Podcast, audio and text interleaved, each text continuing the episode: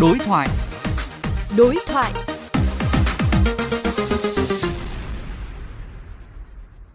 Thưa quý vị, nhiều nghiên cứu đã chỉ ra phần lớn trẻ em nước ta được tiếp cận với Internet, hầu hết sử dụng Internet hàng ngày. Tuy nhiên chỉ có khoảng 1 phần 3 trẻ em được dạy về đảm bảo an toàn trên không gian mạng.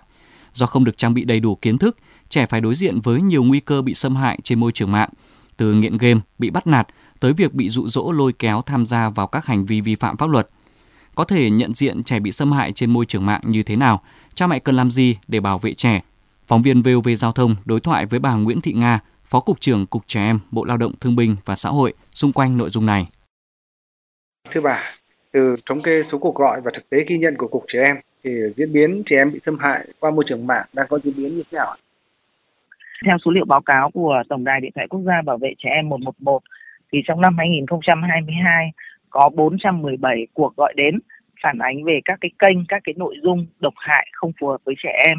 Và năm tháng đầu năm 2023 thì đã có 128 cuộc gọi đến. Và vấn đề không bảo vệ bí mật đời sống riêng tư của trẻ em rồi là cho trẻ em chứng kiến với những nội dung độc hại cũng như là vấn đề bắt nạt xâm hại tình dục trẻ em trên môi trường mạng. Đó là những cái vấn đề mà trẻ em cũng như là phụ huynh người dân đã quan tâm và gọi đến tổng đài 111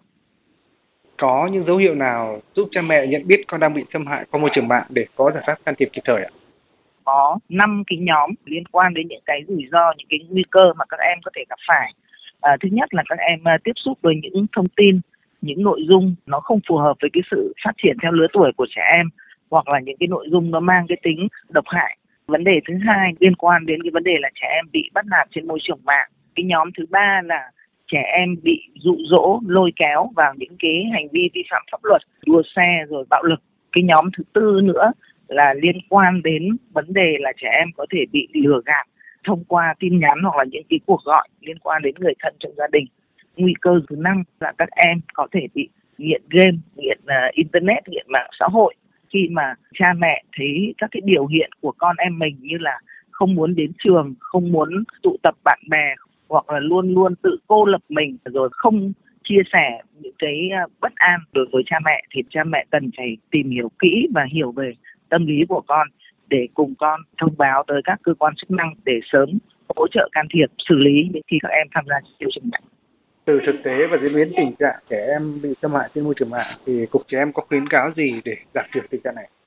Để bảo vệ trẻ em trên môi trường mạng cũng như là phòng chống xâm hại trẻ em,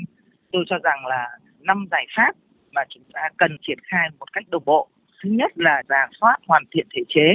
đặc biệt là đưa ra những cái quy định, những cái hành vi liên quan đến xâm hại trẻ em trên môi trường mạng. Ví dụ như là các cái hành vi bắt nạt, dụ dỗ, lôi kéo trẻ em tham gia vào các hành vi vi phạm pháp luật.